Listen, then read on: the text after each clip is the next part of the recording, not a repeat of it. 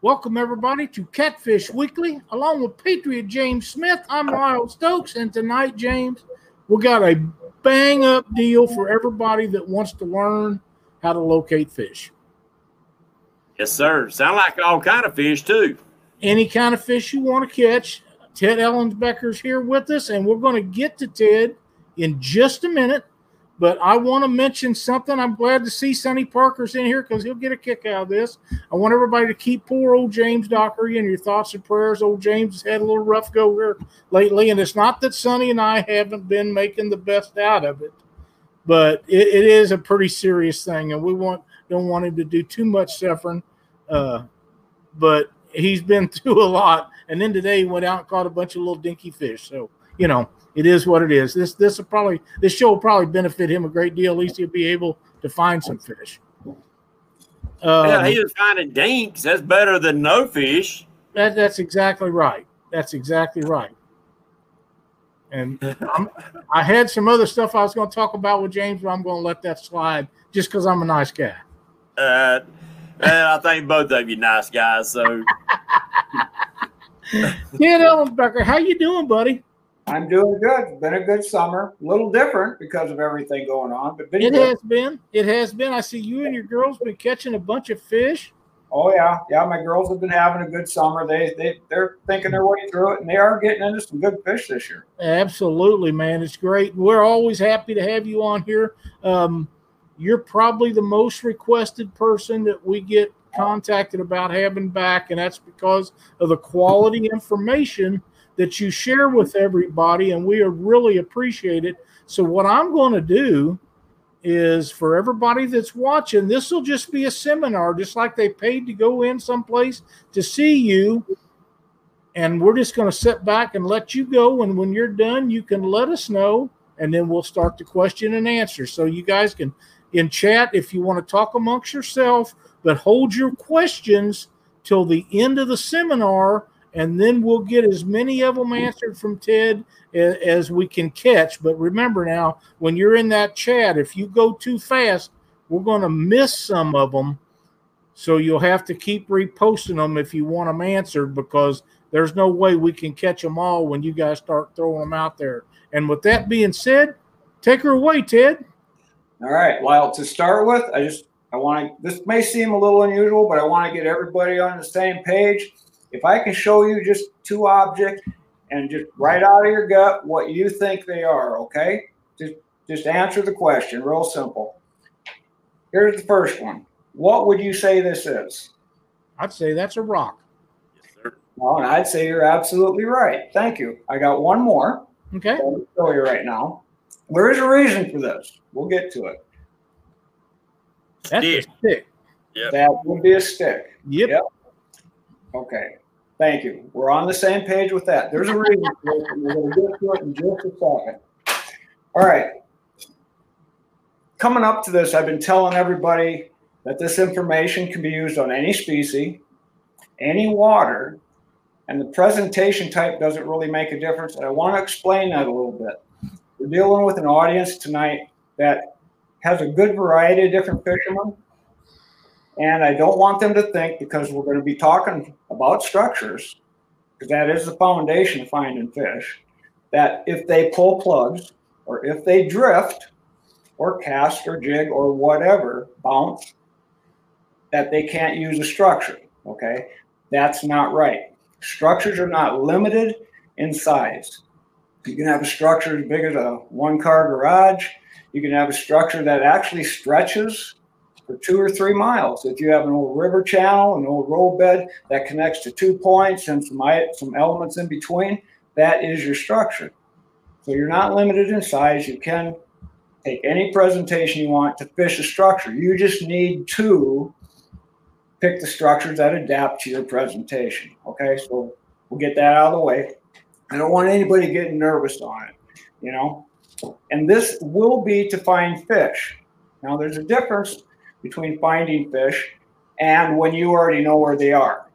Obviously, if you know they're sitting on the rocks, go to the rocks. But this is when you're on the water and or you're going to a new lake, going to your water, and you don't have the information as to where the fish are exactly, what do you do? How do you find those fish? This is what this information can do for you, regardless of the species. So, what I just showed you, we want to go a little further with. I showed you a rock, I showed you a stick. And the reason I did this, because if information doesn't make sense to you, it doesn't have any value, right? I mean, it doesn't make sense, doesn't have any value. You don't remember it, you don't use it. In 1956, 1957, there was a freshwater angler that made the comment that anything connected to the bottom was structure. So, and the game departments use this today some. So this rock laying on the bottom of the lake, regardless of the size, this size would be called structure. The problem with that is that we don't use that. Would you call that structure? No, you call it a rock and you'd be absolutely right. So we need to understand what structure is a little bit too. But if this isn't structure, what is it?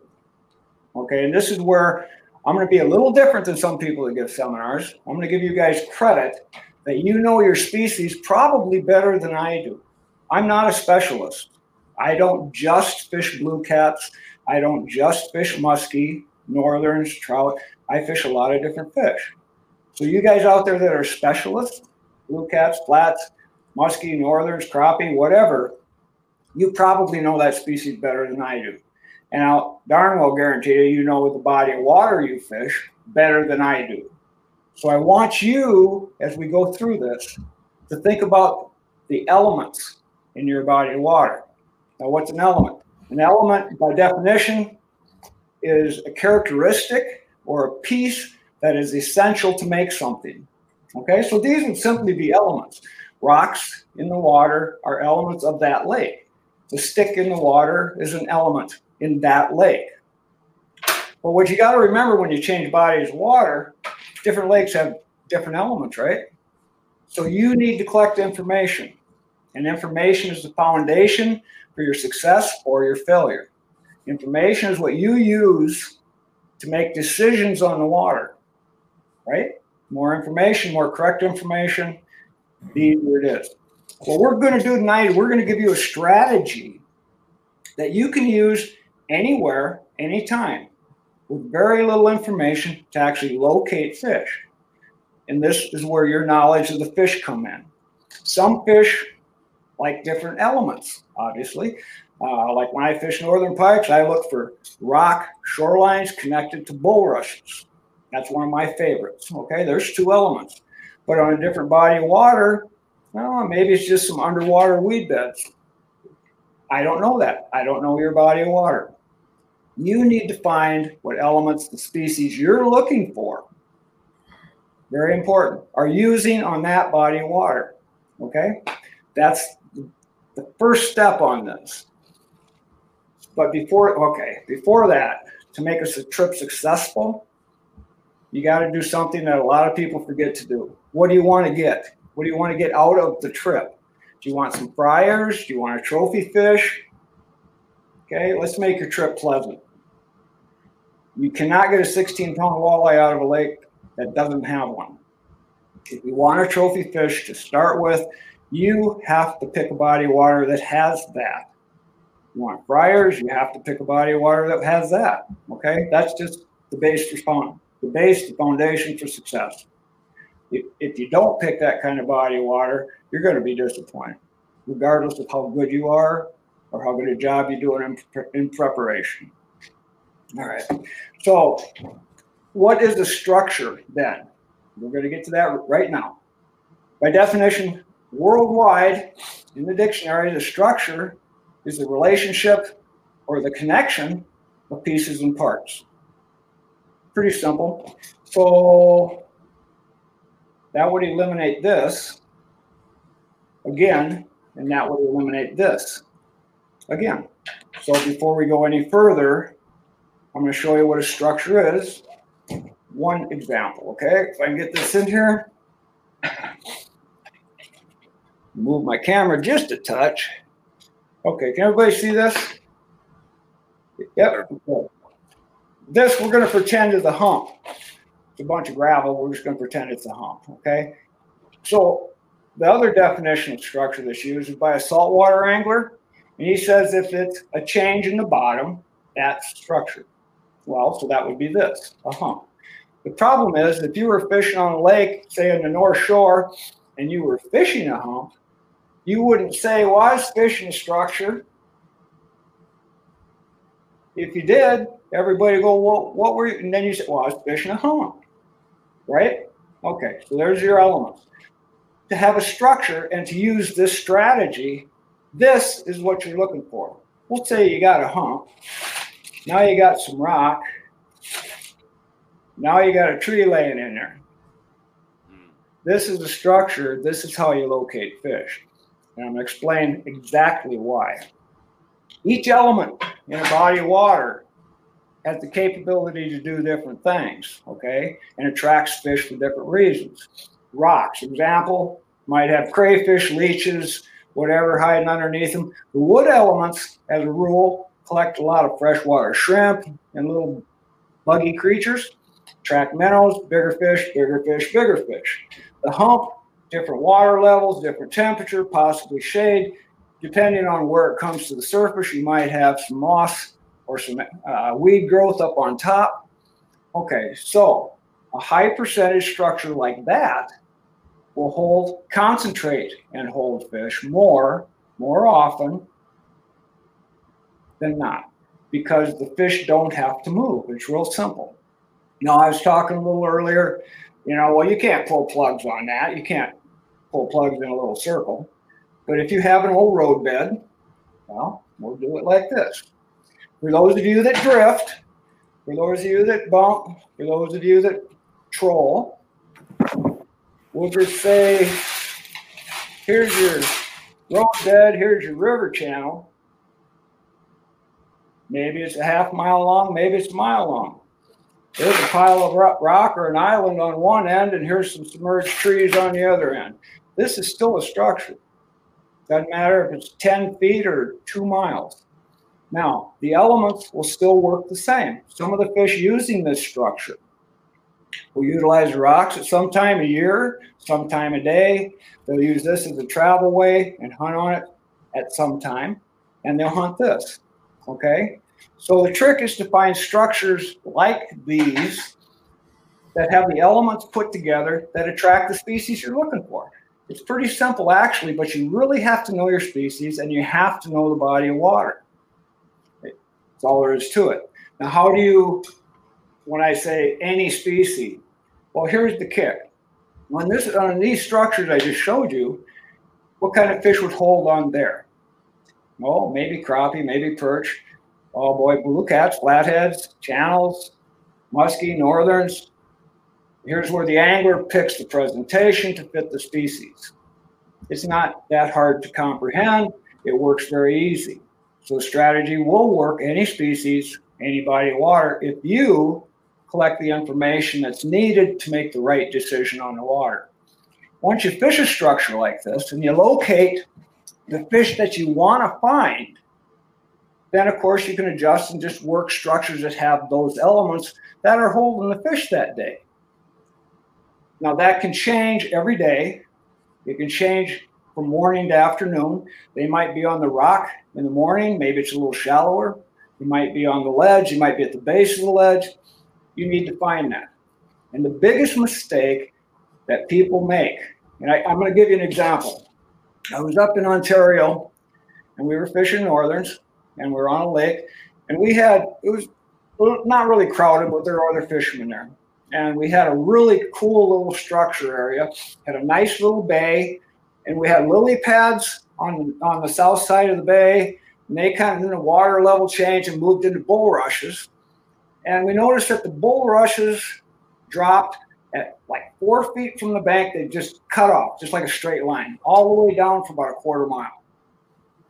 Um, there's two boats that went ahead of us Nobody got hit. We were watching them. Nobody got hit. They were 100 yards ahead of us. We went in, and here's where you make your three presentations or your presentation to each element on those structures. Okay. We started off on the lily pads throwing a spinner bait. Nice big blades, we could bump it off the lily pad, swim it through. We're in about two foot of water. We didn't get any hits. Fine. We moved to the bulrushes and we went to a silver doctor spoon. Okay, and with a weedless treble hook, we're casting into the little pockets and bringing it back out. We didn't get a hit. The element that nobody touched was that ledge. We put on a Shad Rap, a large Shad Rap, jointed, and we cast parallel to that drop. First cast, we take a 10 pound northern. Nobody had touched that element on that structure. And I and I can't believe why nobody would do that. And they go, Well, I don't want to change lures. I don't want to retie. I don't want to do this. Well, I'm going to tell you right now, you already stopped there for a reason because yep. you thought the fish were there. Doesn't it make, I mean, really, you stopped there because you thought the fish were there, right? So wouldn't it make more sense to fish that third element before you leave and go run another five, ten miles to someplace else? You're already there. Now, how important are the different elements? We're fishing cats on, on Santee Cooper, South Carolina. Some of you have been there, some of you haven't. I'm going to give you an example of the different power of different elements here. We had a small bay in the south side of the lake, had uh, all like mussel beds in the bay, right? We caught a blue cat out in front, and that blue cat, you could shake him, sounded almost like a baby rattle with shells in him. yeah, yeah, you've seen it. And, yes. and really, you could hear him just chunk, chunk, chunk. And, staying deep. Yep, yep. And, and there's about 30 foot deep out in the mouth of the bay. And of course, the bay went back up. I mean, if you went all the way back in, it was five feet deep. There's nothing there, you know. And it had two points you know, one on the west side, one on the east side, just little points that came out. But they actually went out about 50 yards and then dropped into the main lake. The wind was coming out of the east. We started at the east point and drifted across. On the east point, we couldn't get hit. We made about a dozen drift. Not one hit on the east point. On the west point, where the wind was coming in, and here the wind is an element. The wind was coming in on that west point. As soon as we hit 12 feet deep on that west point, we were nailing channel cats right and left. When we were in 30 feet in the center of the mouth, we were catching blue cats. So, because of the absence of elements, the difference in depth, the difference in the element, and then another element, we had no fish, we had blue cats, we had channel cats, all within about a 200 yard area.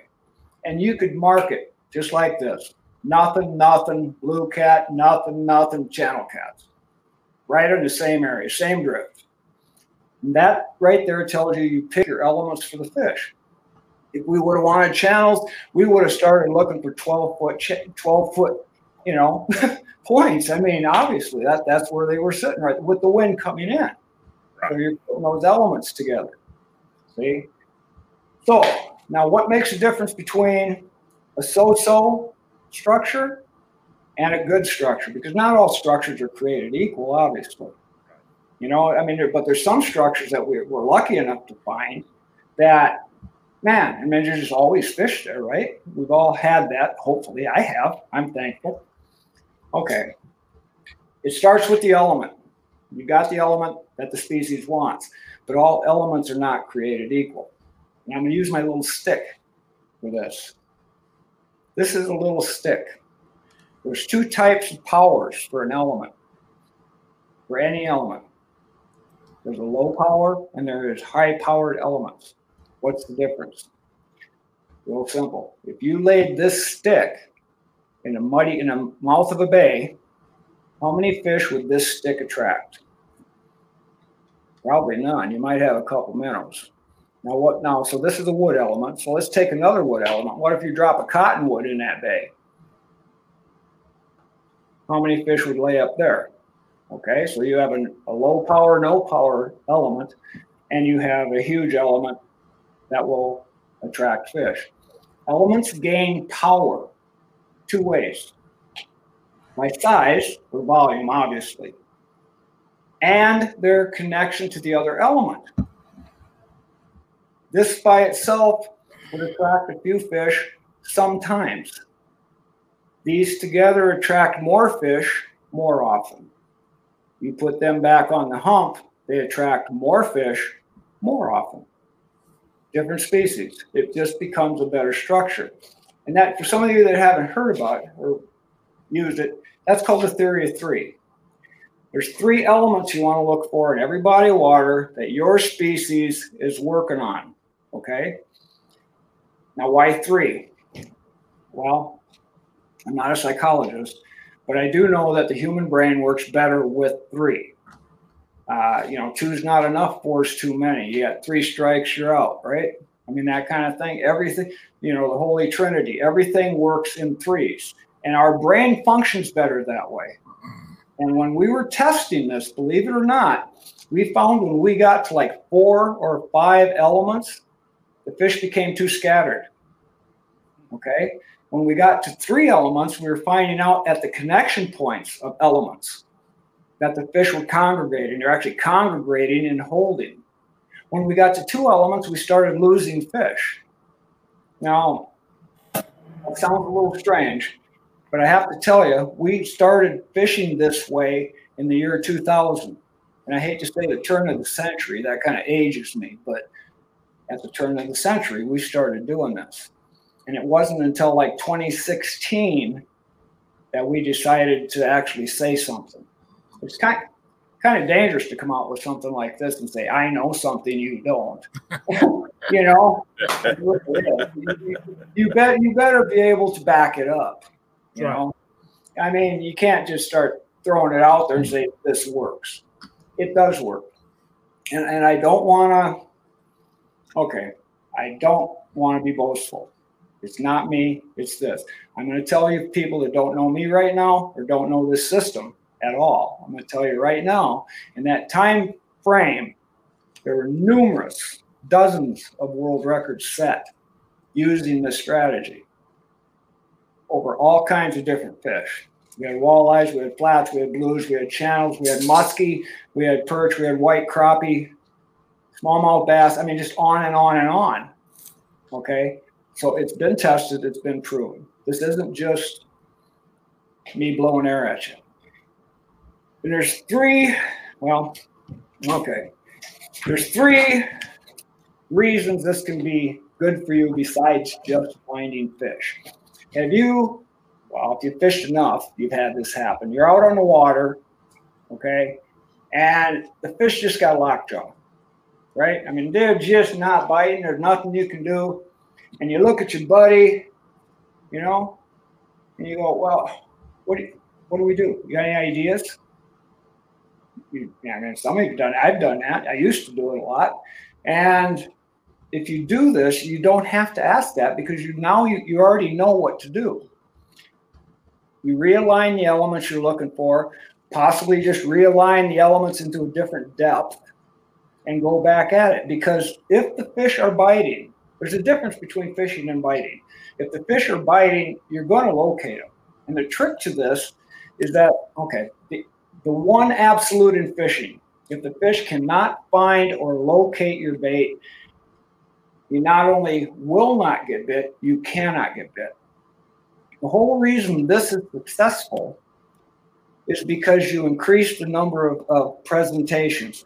Say on a bad day, we were just talking about it, and I don't know how to describe the reason, but just because one out of 10 fish could potentially be hooked. That's their mood. Okay, could be the weather, could be whatever, time of year, time of day, but one out of 10. So if you present to 10 fish, you have an opportunity to potentially hook one fish. But if you can increase your presentation to 50 fish, now you have the potential to hook five fish. And that's where this comes in. You're looking for structures that are concentrating and holding the fish. As that works through the day, you're presenting to more fish. And it doesn't matter about the presentation. You can catch a bass a lot of ways. You can catch a channel cat a lot of ways.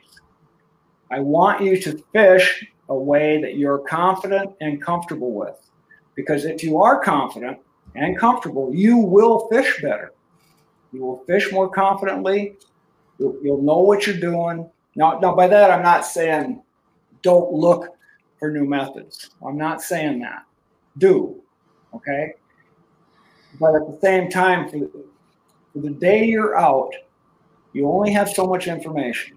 You're making decisions on the information you have for that day.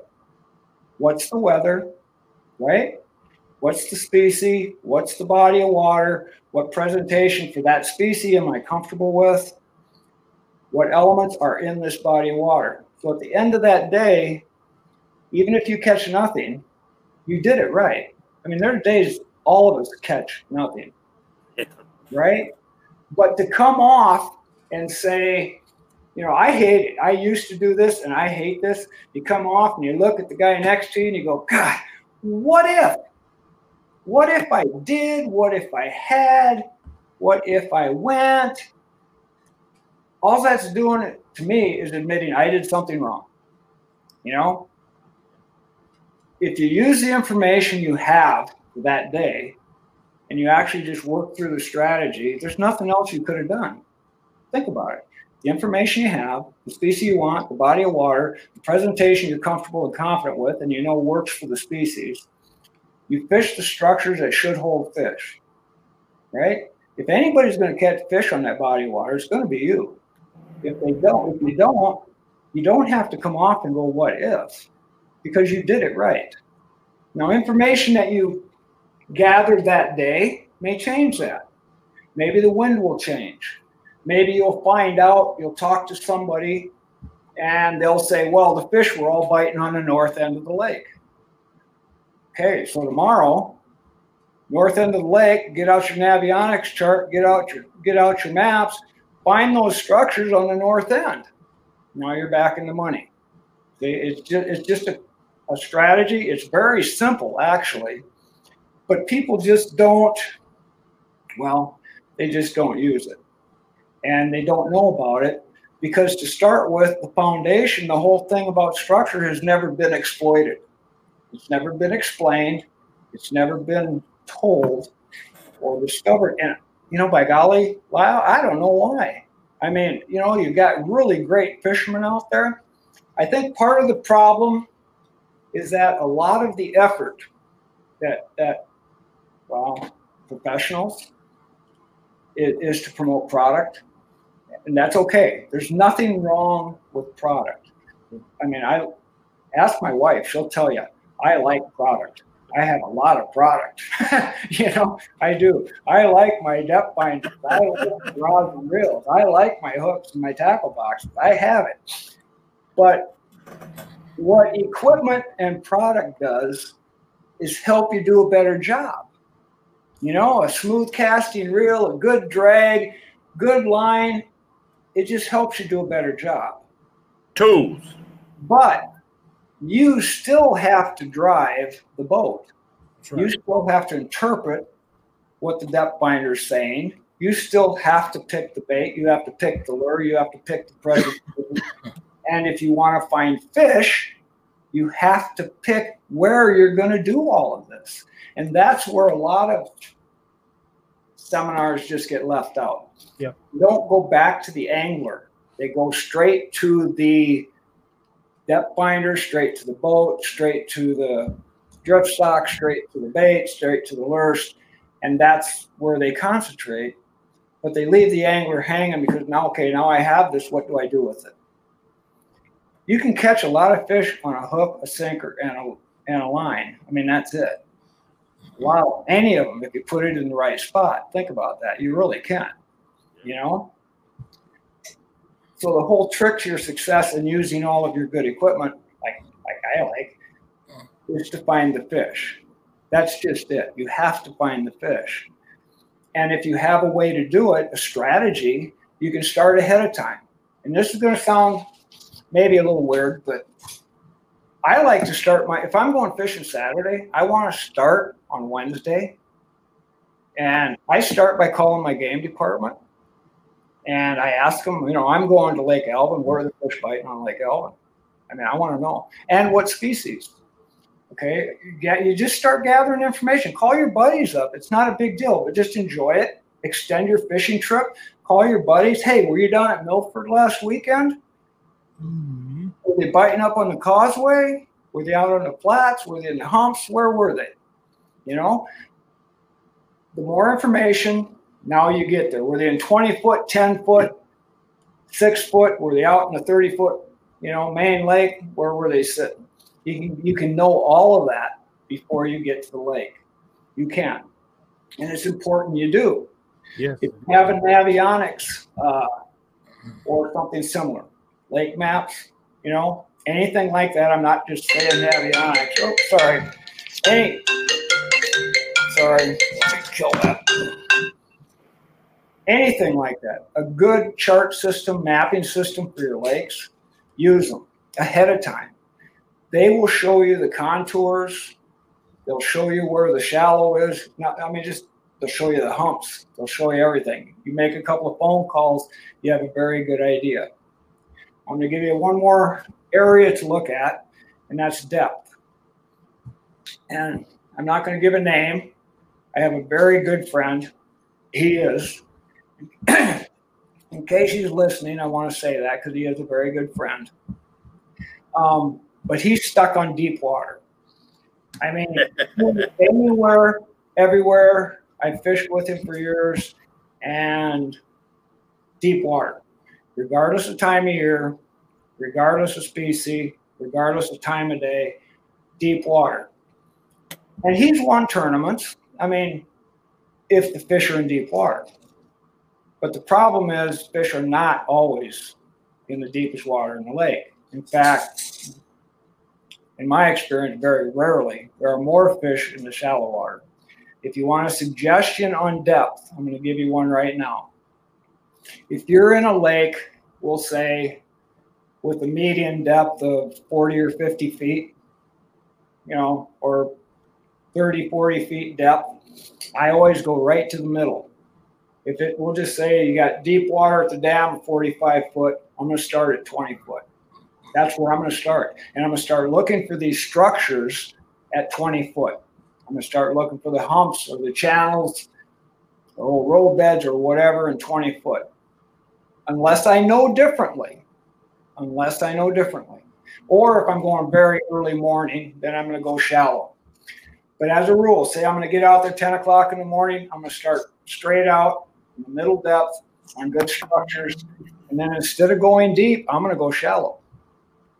Just because there are, and a bass fisherman will tell you this. Okay, if there's a bass fisherman out there tonight, thank you. A bass fisherman will tell you this. There are always fish shallow. There are, and there are active fish shallow. Whereas, yes, there's deep fish deep too, but the fish that are deep are not going to be active, not normally. And I can give you an example of that. If, if any of you have watched the uh, shallow water cats video we have on Amazon, middle of the day, 75, 80 degrees, dead calm, crystal clear water, middle of the day, and we're catching fish up, channel cats up to 27 pounds in five foot of water. Okay. And I mean, all afternoon long. And the reason was because of the way everything was put together. We had a bay that was about 150 yards across, and there was an old dead tree line. And I mean, dead to the point where the only thing sticking up anymore was the roots, you know, some little root systems going out into the water. But you could see it coming off the shoreline and out into the water, and it was really straight, like it must have been an old grove or something. And if you looked into the water, these little roots sticking up like this were all covered in moss and there were minnows all over these things. It must have been freshwater shrimp or something. There are all kinds of little minnows in there just banging away. And then there was about a 50 yard stretch of gravel that had just really low moss. And then it opened up into a great big bulrush bed. Okay.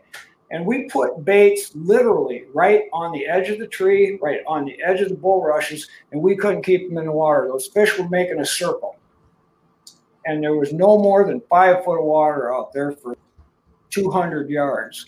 And we took fish everywhere from eight pounds to 27 pounds, channel cats. And it was continuous. And we've done it since.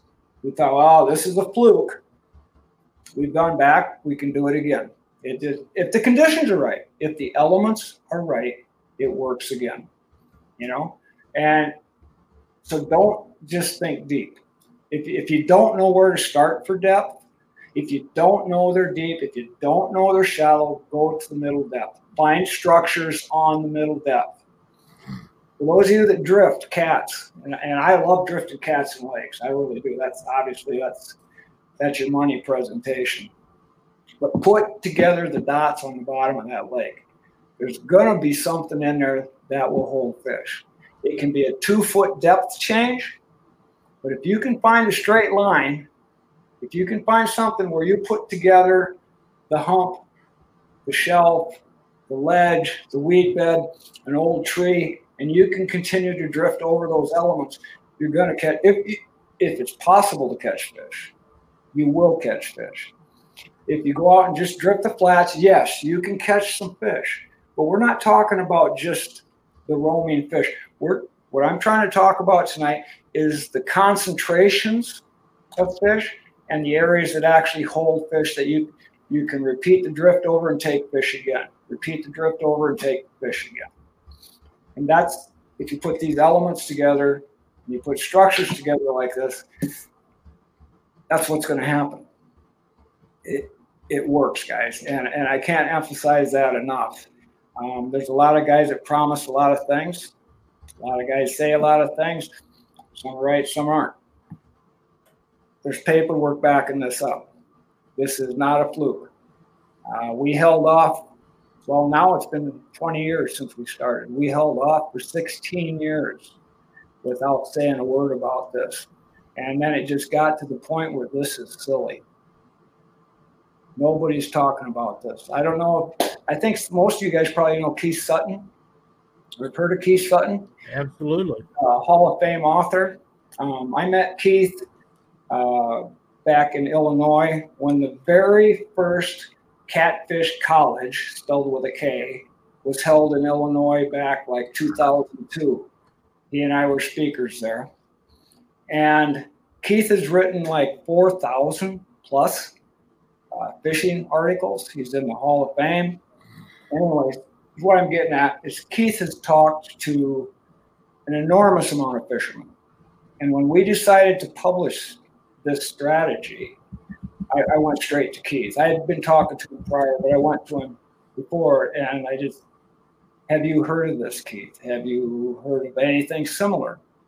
You have anything to compare it to? Nothing. And this is a guy that's talked to probably most of the prominent fishermen in the country. Nothing. And I said, Well, what would you call this? A plan? He goes, no, he goes, This is a strategy.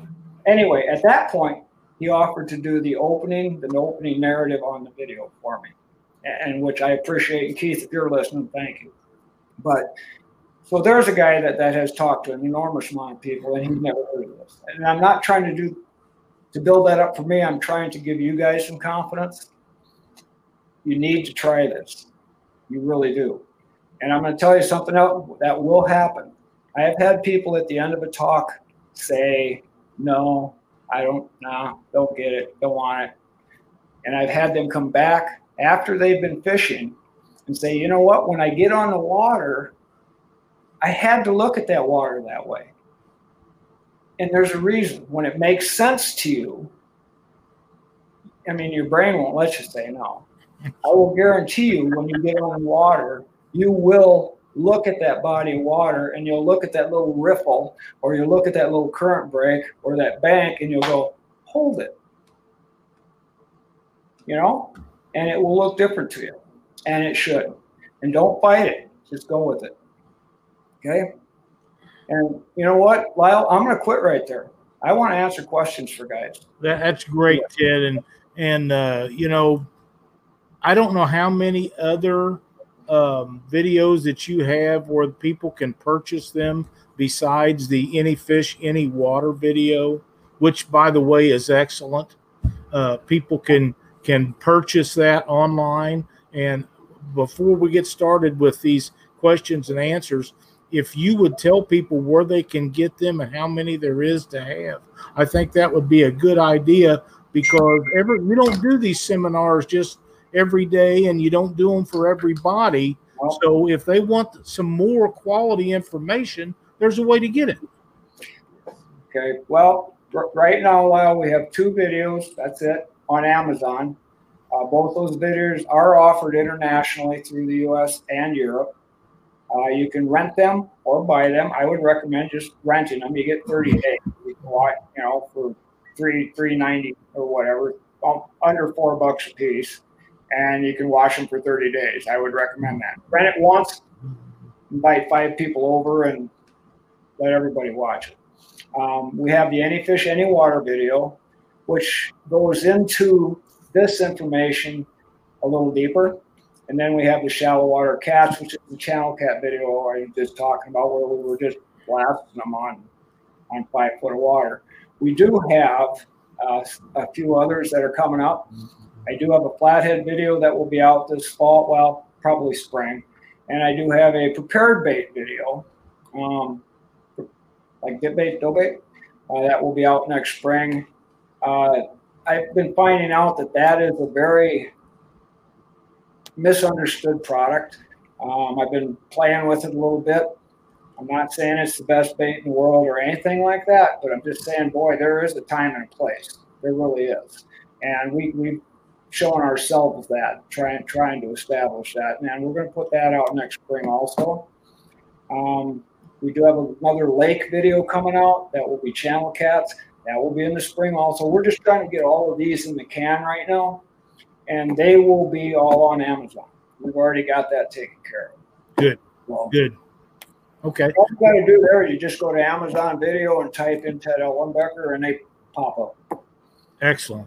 Well, Creole Catfishing has a question for you, and it is: What do you think the main driving force that makes a catfish choose what structure to hold on? Current speed, water temperature, time of year, etc. Okay. Um, yep. First off, we're going to have to divide that up. Is that a lake or a river? Uh, if it's a river, you know, with a current, the, the biggest element in a river that's going to position fish is going to be the current. Uh, now, where that will dictate where he sits on other elements. I, that's the question. Is that what he's asking, Lyle? Yes. Okay. The current in a river would be the driving force. If I go to a river, I'm going to watch current before I watch anything else. But then I'm going to add to it. Like, why is the current putting them there? There's something else going on. Okay. There's a current, right. there's a dam, there's whatever. But the current is your biggest element and it is the position element. If you go to a lake, boy, that's a different deal. But if you have a, a, a, wind, let's say you've had a wind out of the south, like like in the spring, you got a wind out of the south for three or four days, that will position fish up on the north end, probably in the bays.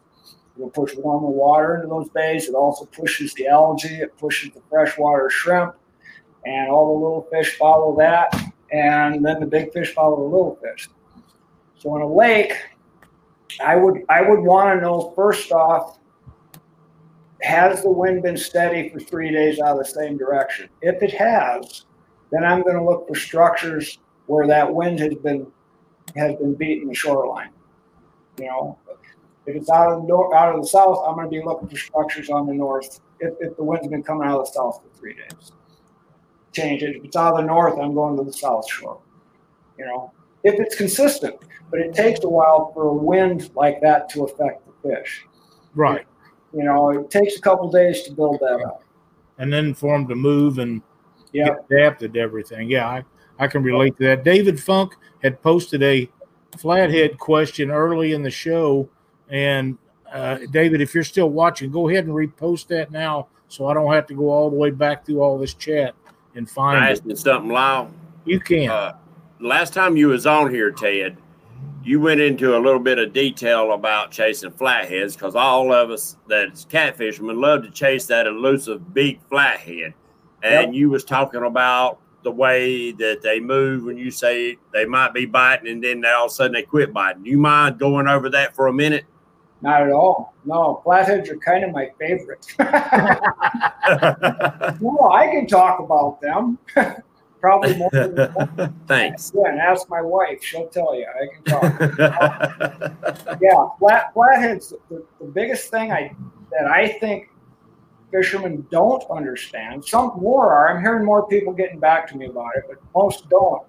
Is that flathead are very, very structure oriented, obviously, but people don't understand. There's three different structures on those fish, and they're very species specific to those to the flatheads. You, you've got you've got nursery, which doesn't really affect you guys, you know, fishermen. And that's where the little fish all, you know, the little guys, they're up in the little root balls, usually very shallow water, undercut banks, where the big fish can't go.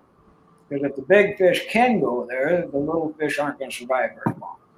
So you got the nurseries, but then you had your staging. Okay, I'm going to add right now. I get this. This isn't all my information. This is information I've gotten from game fishing parks, organizations that have tracked these fish. So this isn't hearsay.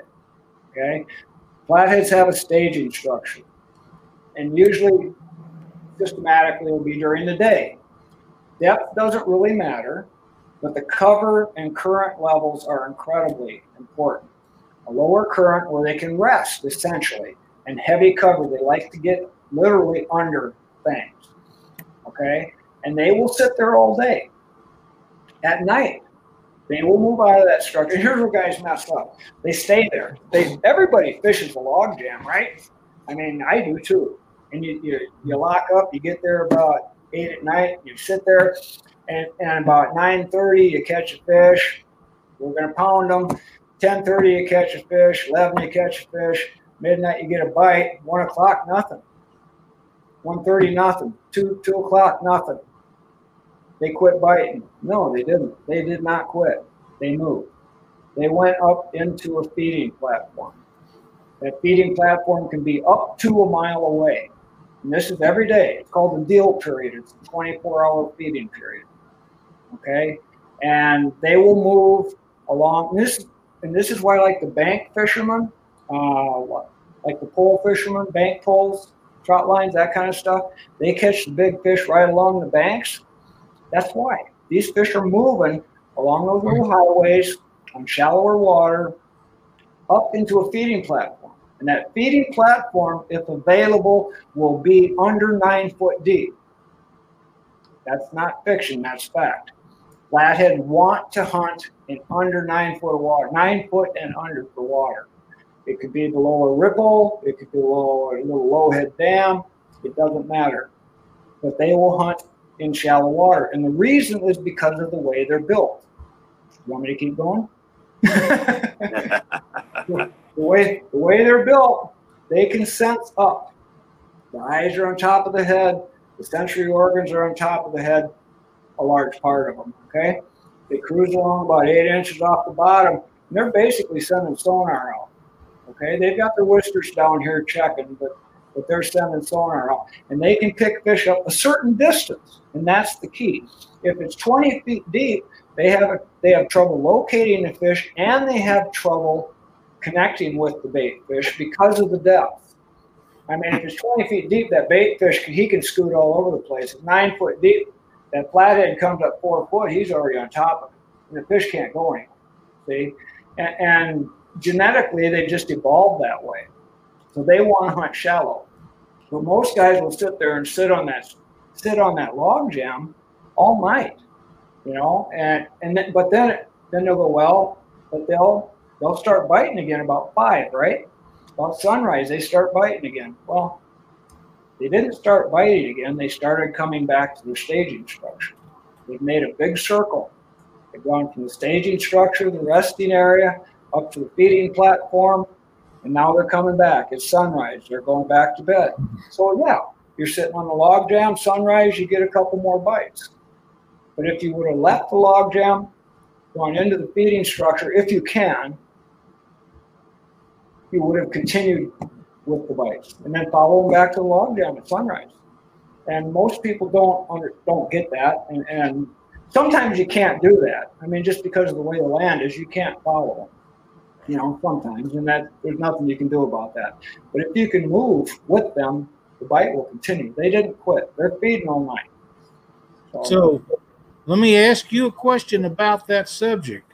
Is that why undercut banks, especially on the out out bends of curves, are so productive? Yep, exactly. Because Yep. they're they're going underneath that cut bank, and those fish are up in underneath there, and they're Yep. Hunting what's underneath it. Yep. And, if you- and if you look at the mouth, you know, the mouth on a flathead, the lower jaw is undercut. Overcut, yeah, Yeah, overbite. yeah. The underjaw comes out. That's Mhm. because he's coming up and he's biting like this, you know, up, up. You look at a channel or a blue, the, the lips are basically, there's a little overbite or pretty even. And that's because they're used to coming straight behind or pinning the bait on the bottom. And, and that's why these species, I mean, that's why they can survive together. Because this species feeds this way, this species feeds this way, this species prefers this, this species prefers that. If they all preferred the same thing, they'd kill each other. That's right. You know? that, that way, that's the only way they can survive. Flatheads hunt a certain way, blues and channels hunt a certain way. Makes The sense. biggest difference with blues and channels I have found is the depth. I have found that blues like if if if the channels are at 12 feet, I'm going to start blues at 25 feet. If the Yep. channels at 30 feet, I'm looking for 40 feet. You know, mm-hmm. they're always about 10, 15 feet deeper than the channels. It seems to me, anyway. Right. Dave Funk's question was Are flatheads affected by the thermocline in a lake, even if even if the deep water has structure? Yes, You have to be. Yes, they have to be. That that's an oxygen level thing. That that that any fish is, any living organism is, right? Right. I, I agree. Yep. Miller Time Fishing. I had a question here for them. Um, thermocline always affects fish, not enough water below there. That's not the one I was looking at. I got one for you, Ted. When we go to chase those big bullies, when are we going to go chase those big bullies we were talking about? Big bullheads. Yeah, Okay. I All love right. I love catching bullheads. All right, that's fine. I, you know what? I have two. Um, up here, we've got three species. We've got the yellow, the brown, and the black. And believe it or not, they all like different things. Um, if he wants to know when to go get them, I would go in the spring and again in the fall. They turn on the feed bag like up here now in, in about two weeks. Um, if I was going for a brown bullhead, I'd probably be going with crawdad tails and I'd be looking for rocky shorelines. If I was going for yellow, I'm going for basically submerged weed beds on, on gravel. If I'm going for a black bullhead, I'm looking for mud and bulrushes. That's it. I mean, up here. Now you're see, here's where you got to be careful because those are the elements up here that those species want. Where you are, that can change. You need to know that. Right. Okay. Right, right, right. Makes sense to me. I'm trying to see. I know I've missed some. If you guys have put in the in the chat that I watch here, if I hold it to like Dave's question, I held it steady so I didn't miss Dave's question. And then when I moved it, it went past a whole bunch of chat that I never got to see. So if you guys have asked questions that I have missed, please go ahead and resubmit them. While we have Ted on here, we want to get all the questions answered that we possibly can. Uh, yeah, Ted, this January I learned a big lesson. I guess I, I get I guess the question I was going to ask, do you think that a lot of our ways of fishing and thinking comes from the old wise tales or the myths that we've heard all of our life about the catfish? Which wife tells that? There's so many. Yeah, I mean, deep water, big cats. Uh, you know, like January, I would have never thought in January in the wintertime going shallow for catfish.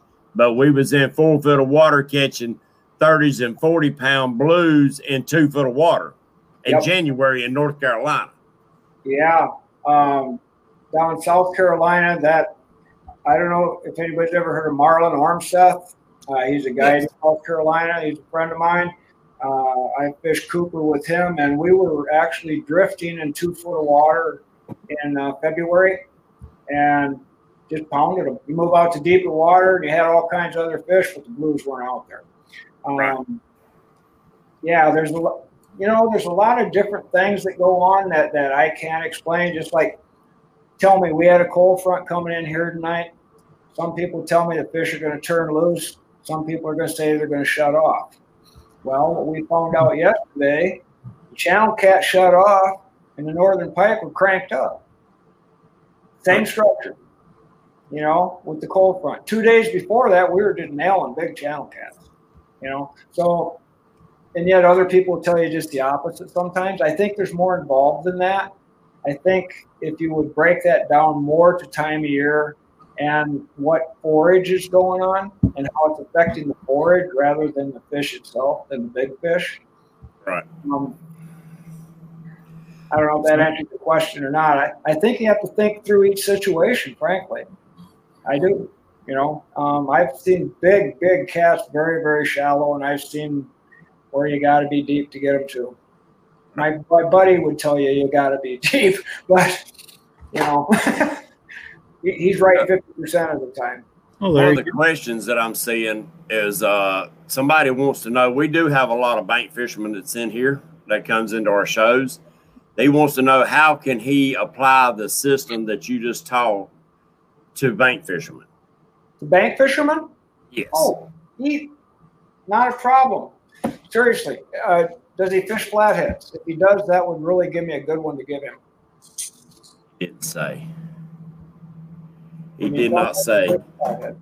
Okay, S. S. Smith, let us know if that's what you're targeting was flatheads. Uh, if so- yeah, we'll go into it though. That's that's that's a great question, and, I, and I'll just start if it's flatheads, I'll add something else. Um, but yeah, bank fishermen. I we use it all the time. Bank fishing. Lyle, you just seen the pictures that Jory had. Yep. Um, I'm, I'm just real quickly. My daughter Jory, she went out. Um, she's a good fisherman, but but she went out. She found this little structure, not any bigger than a yard, you know, like a, a house yard, um, on this lake. And uh, she found an old creek bed right along the shore. She had wind coming in, and the way she described it to Lyle actually was there was more activity on this side of the lake than this side. She was just visually seeing that. And there was a creek bed over there and some rock on one of the shorelines. She went over there. She's catching, you know, big channel cats. She caught this big northern yesterday, you know, and yeah, like yeah. so, and that's all off the bank. You know, uh, I fish flatheads off the bank consistently, and all it is is, is finding the same thing. I, I want to find. Depends what time of day I'm going, but if I'm going early morning or, or early evening, I want to find a good uh, structure that's holding the fish. You know, where they're staging, uh, and I'll start there. I also want to know where there is a feeding zone and if I can get to it. Now, if you're fishing other fish, you have to look at does this species move? Um, like walleyes come from the deep water, they go to shallow water. Flatheads move from the staging structure up to a feeding zone. Bullheads will come in shallow. We were just talking about them. Crappies will come up under the docks. Um, you need to know what they're going to do, but you can intercept fish. Like an example with, with, with the fish, like with flatheads. I have had a situation where I know where the staging structure is, but I can't get to it because it's I have to go across private property, and I can't. And it's a half mile downstream. I can't cast to it, but I know there's flathead staging on it. But I've got a ripple about 25 yards off the road right above this bridge. You know, and, and most people don't fish it because it's only about three foot deep and there's like a couple little trees along the bank and this and that. And we set up right below that ripple, and we don't catch any fish. Go figure until about midnight. And then all of a sudden, boom, boom, we'll, we'll, we'll nail fish for an hour, hour and a half. And then they leave. Well, I know where they're coming from, but I can't fish there. I can't get there at sunset to fish that. So you kind of have to look at where are they going to go because they do travel. I mean, a deer goes out of the bedding area into you know into the cornfield, back into the bedding area. The fish move from one area to to another, and if if you can find it, you can intercept them. It, it, it's just that simple. I don't know. I don't know if that helped him out or not, but but but look for where they are now, and where are they going to go? Where where are they going to be? And you don't have to be exactly where they're going to be, but how are they going to get there? And you cut them off in the middle. Okay. Now that bite might not last all night, might not last all day, but you'll get that two-hour period where they're right there. Just make That's good great use of your information. Time. That is great information. Setting hooks and crossing eyes says, does a flathead change its diet different times of the year? Oh, sure. All fish do. Whatever's available, and uh, what also whatever is easiest to catch. Um, you know, there, there's times of the year where uh, on certain bodies of water where the sh- real shallow bays, the shad are just stacked up there. You know, I mean, they're thick. You throw a cast net, you got a five gallon bucket. Well, the fish that move up in there, sure, they're feeding that, but but maybe in the winter they're actually feeding on killed fish, on dead fish, shad that are winter killing, out in the deep water and sinking to the bottom. You know, but but honestly, a flathead, in my opinion, doesn't eat much in the winter anyway, if anything. But Yeah. yeah, they will change. They will change according to the to the fish that are available. Uh, my my opinion, people can argue this. But my opinion, a big flathead is a predator and he wants fish. It may change from bluegills to crappie to shad to perch to bullheads to other catfish during the time of year, whatever's available. But he wants big fish. The biggest he can get. Garrett Blank says, what should I use in the river be fishing? Rap, bottom bouncer? Walleye fishing, I'm guessing. I would guess so. Yep. Raps and walleye. Okay. And bottom bouncers. Yep. Yeah. Well, the, okay. Are, are you trolling or are you anchored or are you drifting or? That's that's information that's not available. Okay, just, just wide open. I guess I would probably say if this is for walleye fishermen, I would I would go with a Lindy rig uh, and probably a double hook crawler harness in the middle of the summer. In the spring, I'd go with with a minnow, and in the fall, well, probably back to a minnow. The summer, leeches or crawlers, and I do sing, single hook on the minnow, single hook on the crawler or on the minnow and the leech, double hook on a crawler. Uh, probably put a float on it. I would uh, I would avoid trying to pull that downstream. I would try to keep the nose of the boat going upstream just so you can use the current to keep things straightened out. You know, that I would pull plugs, but I know they pull a lot of plugs for walleye up in Selkirk on the Red River, but they will run uh, downriver back to the dam. Rivers flow backwards up there, so you're running downriver back to the dam and, and then pull your plug upriver so you can c- control the depth. Trying to pull a plug downstream is almost impossible. I'm sure you're right. Um, Muskrat Adventures. How do we compete with the insane shad hatch? Different strategies. Could you repeat that? He says, How do we compete with the insane shad hatch? Use different strategies. Yeah. Uh, okay. Yeah. Uh, what you have to do is be more precise about your bait presentation and put it on your nose. I mean, seriously, if the food's there, uh, kind of like picture you, picture me walking into a McDonald's, you know, and I sit down at the booth. If there's eight burgers sitting there, I'm going to pick the closest one to me. You know, um, the ha- the shad hatch is a booger, and that there's nothing you can you can't stop that. It's just happen.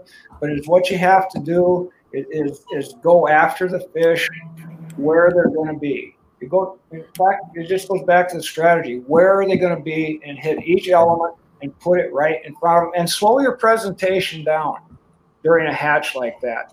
If, if you got to dead stick it for 10, 15 minutes in front of their nose, maybe they're not hungry, but you can irritate them. You know, you, you still get them to strike, but you're going to have to put it right in front of them Yeah, I agree. because they're full. That's it.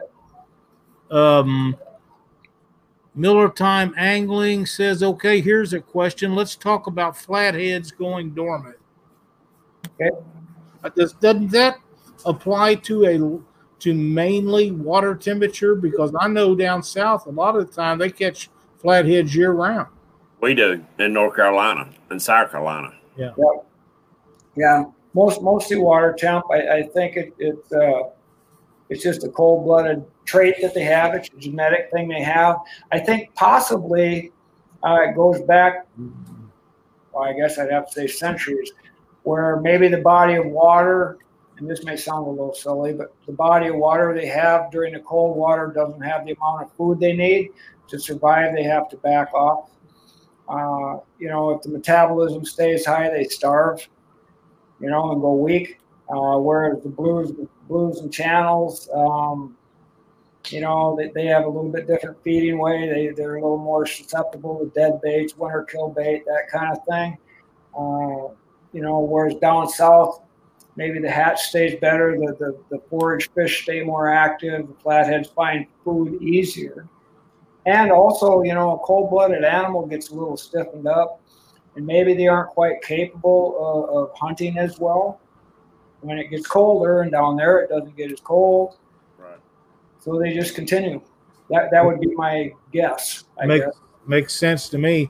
Um, would you touch on barometric pressure for just a second? Okay, I like a stable barometer. I don't, you know, just period. Stable to me would be the best. Uh, also, my opinion, I prefer a rising barometer. Um, that's it. You know, a falling barometer for a short period of time can work, but at least for the way I fish and what I fish, it's gonna it's gonna slow me up. Here's a great uh, question from Fishing with the Chad. If the shad hatch has creeks overloaded with shad, is it better to fish around the creek mouths or somewhere else? Okay. I think if I was in a creek and they were overloaded, I think I would not use shad. I think I would use something else, like maybe a green sunfish, just to change it up just a bit. And I would probably go to the creek mouth where the fish that haven't been in there feeding all day are coming in. On their way in, yeah. Yep, on their way in. And I think I might even just change the bait up. I might just say no shad. I want to go with a green sunfish, or I want to, you know, I'm going to change it up, give him some, put a little bacon on a hamburger, make make it look a little different. Yeah, give him a cheese sandwich. Yep. Give him a donut after he done eat that big steak dinner. yeah. Yeah. Pecan pie. Uh, one question. Now, see, around here we catch a lot of flatheads, if not most of our flatheads, on cut bait more than live bait. But other parts of the country, I hear that people very seldom catch it on cut bait, and they only catch them on live bait most of the time. Why do you think that is? Boy, it's true. Why it is, It is. I'm gonna have to think about that for 30 seconds, but but it's true. Up here, you know, I have to tell you, I fished the Jim River, well, 50 years, and I have never caught a flathead on cut bait. I have a friend that has caught some on cut bait. I never have. I use live, well, now live bullheads, green-eared sunfish, and crick chubs, alive and that's what I catch them all on. That's what I catch my blues out of here too, you know, on too. Um, you know what? I'm I'm not going to try to answer that why, and, I, I, and, so, and I'm sorry, but I'm not going to try to try to BS you. I don't know why, and I'm not. So I'm not going to say I don't know why. I know it is that way, Right. but I don't know why. Um, I'm gonna I'm gonna check into that though. Maybe next time I'll be telling you why. Right right Good. now I don't know why. James, Good. can you or Chad post up the link to the auction? Got fishing Uh, wanting to know. Uh, Danger Chat. That uh, the auction is gone. Uh, Okay. are mailed out and be sent out. Uh, I've got them all packaged up, be sent out. I took it down this weekend. Hat auction. Hat auction. Oh, the hat auction. The hat auction. Uh, Chad will have to do that. Yeah, he's done got it. Thank you. Okay, got you. Ted, not you, to interrupt you, but we're about caught up on questions. And while we're waiting to see if anybody wants to get any in, I'd like to show these off again. These are awesome. Junior Proctor made these for me. Blue Dog Fishing. I haven't got a chance to get them out and get them tested yet, but if you guys are interested in them, please contact Junior and tell him you've seen it on Catfish Weekly. He's messaged me the beginning of last week and said that he had sold a bunch of them for people seeing them advertised on our show. They are very well made. I am so anxious to get them out on the water and try them out. Give him a shout. If you're interested in a planer board, he does different colors and he can put your name and stuff on them, I believe. But make sure you contact Junior and tell him you saw these on our show.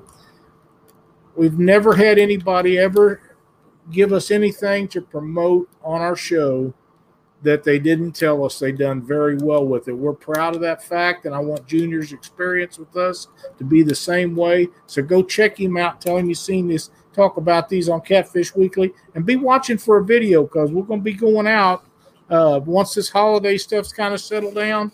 Uh, we're going to be going out and trying these babies out, and uh, I don't know if we'll go live or just record it, but we're going to let you know how Junior's products work. Somebody asked, do cats school up in holes during the wintertime, say in rivers below dams? As long as the hole is deep enough to give them a quiet place to lay, yes. Yep. Yeah, in the winter, while the channels stay somewhat active, the blues stay pretty active.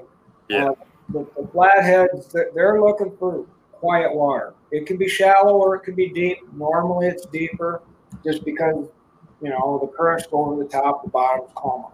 Um, but yeah, yeah, they'll stay below the, the, the rift as long as there's some quiet water.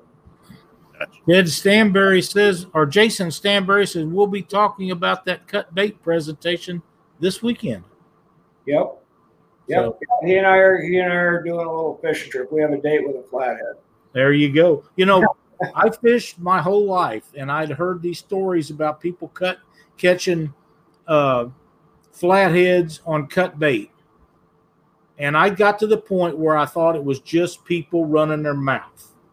And Yep. one night, Cindy and I was in a tournament. I caught seven on cut bait, Yep. and to this day, I've never caught another one.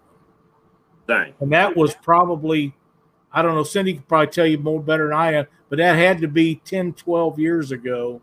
And we caught seven that night on cut bait, and I've never caught another flathead on cut bait since. And we've caught a bunch of flatheads on live bait, but never another one on cut bait. The, the only thing that I could maybe offer as to why why that happens um, goes back uh, one one Easter actually on the Jim River up here. There's some kids catching flatheads on on dead suckers on the. Jim River, and I was just stunned. And I'm wondering if maybe there's a, a die off of some sort, Could and so the fish are just conditioned to looking for for dead fish. You know, there, there's a shad die off, there's a sucker die off, there's something going on.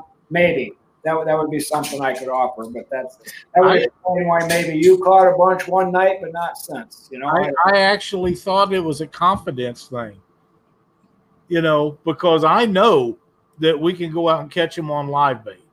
yep. But that one night, you couldn't beat them off with a stick, and we, well, I we ain't never caught another one since then. But we tore them up that night, and I told Cindy, I said, you know what? We was in a tournament over in Illinois, and uh, on the Illinois River, and I, I told her, I said, I would have bet money that everybody that talked about catching flatheads on cut bait was full of crap, and here we are killing them tonight.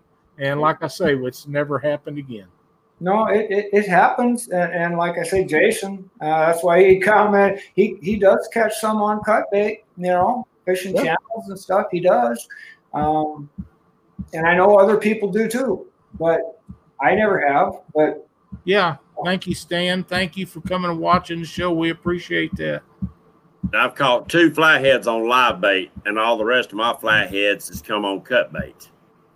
And I'm There right outside go. of Charlotte. I'm right outside of Charlotte, North Carolina, on Lake Wylie. This lake has only had flatheads and blues maybe 30 years at the most.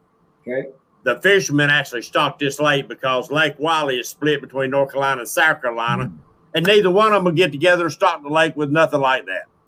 So the fishermen's actually what stocked that lake, not counting some that's come from the upper lake down. Uh, so I don't know if it's like you said, conditioning. But the water never really gets cold, but once in a blue moon does the water get cold enough for us to have a a big kill off of shad, and it usually is not a very large die off. So I, I don't I don't know if it's just opportunists they become like that or what it is. I don't know. Are, are, can I ask? Are, are you uh, like drifting your cut bait, or are you? I mean, is it moving? Like, could it? Be- I don't know. Most of them I've caught has been anchored up on structure and stuff. Okay. okay. I was just wondering, you know, if, if you're drifting along and, and maybe you're using like a play type of a cut, a flat cut that's actually kind of swimming as you're moving. And, and I hitting. have plenty like that. Yeah, uh, you know, that, that could make a difference, but you're not doing that. So, yeah. Right. Now, when I drift, like if I got my small, smaller baits, I do wherever you talk, people talk about using the flapper. See, I do a reverse flapper. I don't leave. I take leave the backbone in it simply because it bleeds more than the rest of the fish. But I do a reverse. I cut from the head back towards the tail so that thing opens up. So a little bit of drifting, I get more action out of that flapper. Yep. Uh, you know, you can use smaller baits and get a bigger presentation. Yep. Yep. Perfect. So Sand maybe Hill, that's. Go ahead. I don't know. Yep. Sandhill Cat Hunters uh, says, "Where would you look for blue catfish this time of year in a lake?" Okay, uh, in a lake, I would probably right now go to the humps. The shad are the shad are not real shallow. They're not well. They're shallow in the mornings actually, but midday or night. Night, I would well, I, I would go to, to a mid lake hump, mid depth, and I'd be looking for humps right now and then I'd be drifting over the top of a series of humps, hopefully. And if I could end it up button up against the point with the wind coming into it, I'd be doing that. Good I go mid as far as depth. Yep. 40 feet deep, I'd be running about, trying starting out at about 25 foot. That'd be my choice. Yep. Yep. And if they didn't have no humps in the lake, I'd be going by the drop offs. Oh, yeah, absolutely. Yep. And I seen a question in here earlier, Lyle. People, somebody was asking about lakes that do not have a, a river channel in the lake itself. Yep. Where would you start to even look for fish? Okay. Uh, so they're talking kind of something like a frying pan lake with, with nothing in it. just Probably like Mo- Lake Monticello down there in South Carolina. Yeah. You know, it's a man made lake. Yeah, just, just flat. Right off the bat, if I was planning a trip, I'd be looking to see, I would be looking to see what direction the wind had been out of for the last few days I, to start with. And then I would probably, are there any points? I'd be looking for points that are getting hit hard with the wind. Um, secondly, if there aren't that, uh, are there any sta- is there any standing timber anyway? Are there any bays? If there's any bays, I'd be trying to get on a point on the bay, like on the bay mouth where you're coming off a shallow water, kind of a feeding type thing into the deeper deeper levels of the lake. Right. Um, you're still tr- going to have to put some type of element together if you want to concentrate fish. Right. I mean, you can throw you can throw bait in anywhere and get a roaming fish, but if you want right. to concentrate them, you're going to have to try to put something together. Right. Like Lake Monticello does have a lot of standing timber in that lake. Um, it's a tough. Now the guy that sent Lyle in boards, Junior, he likes that lake. He can catch fish on that lake and always stand in timber and catch good fish. But there's a lot of people I know hates that lake because there's no there's no river channel, so they they have trouble with that lake. Not counting the standing timber steals a lot of their daggone rigs, but yeah. Well, Junior does very well on it. Yeah, yes. the, one, the one thing you, you got to remember though, and, and can actually be your advantage. Say you're on a lake that doesn't have the creek channel, it doesn't have the road bed, it doesn't have a lot of things. If you can put something together, say with the wind, something else, a point, whatever, then you do have a prime structure in that lake because there's nothing else. Right.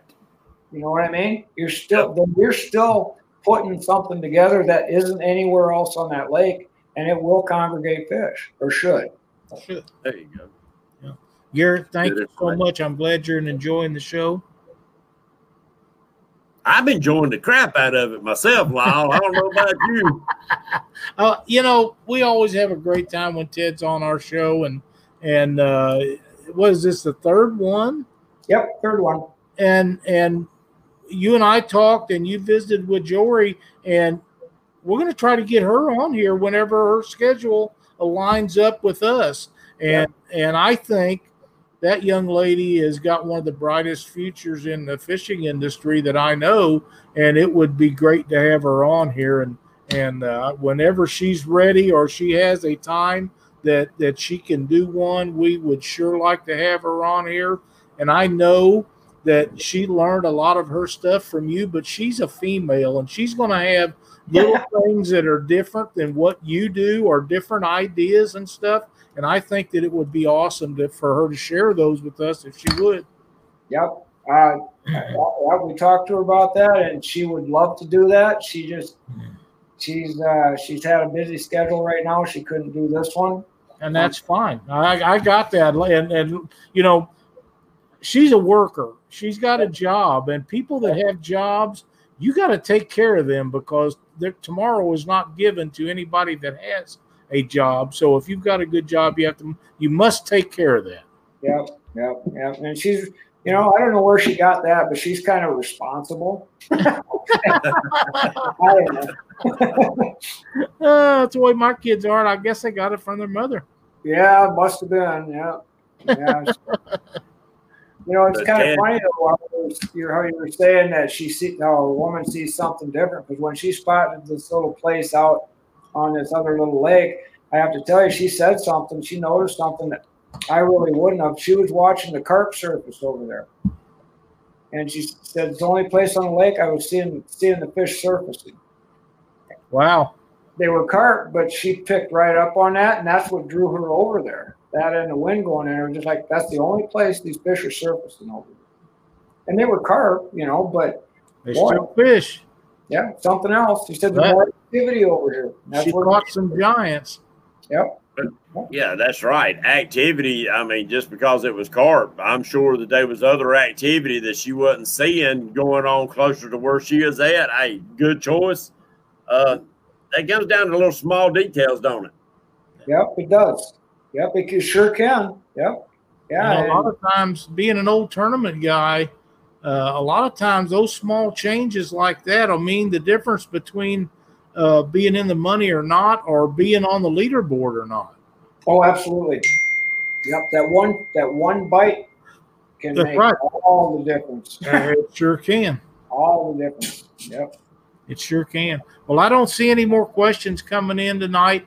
Ted, I can't thank you enough for doing this show with us. We really appreciate it. Would love to have you back on next spring when you kind of get things lined out and get ready to gear up for everybody, even if you just want to talk about where you're going to be doing seminars or new videos and stuff that come out. And if, if Jory gets a chance, be sure to let her know that we want to have her on here whenever it's convenient for her. And and uh, whatever day works for her if we have to move somebody around that's what we'll do. And most of them will understand that because i just uh, she, she grew up with a pretty good guy showing her how to do things. And if she's picked up some stuff on her own it would be some really quality information to share with everybody. Well, I know, I know she'll be happy to do it. She's already told me that she, she'd love to do it. So, that'd be awesome.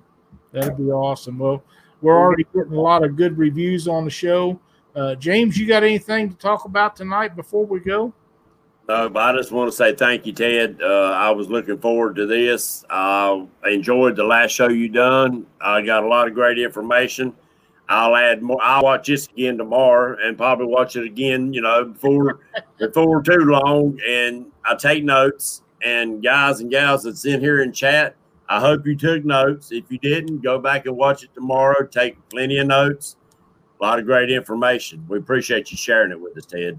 I, I really appreciate you letting me be here. I, did- I just hope it did you justice. That's all.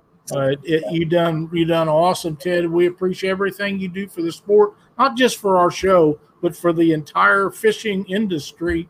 Uh, all the stuff that you do and and the information you share, um, and a lot of the information that you share is kind of like a few of the others that share information. A lot of people would never hear that or figure it out if it wasn't for somebody helping them out along the way, which in turn makes all of us catch more fish. So thanks so much. Um, be sure to tune in next Monday night, and we'll see everybody right here on Catfish Weekly. And Lyle, it wasn't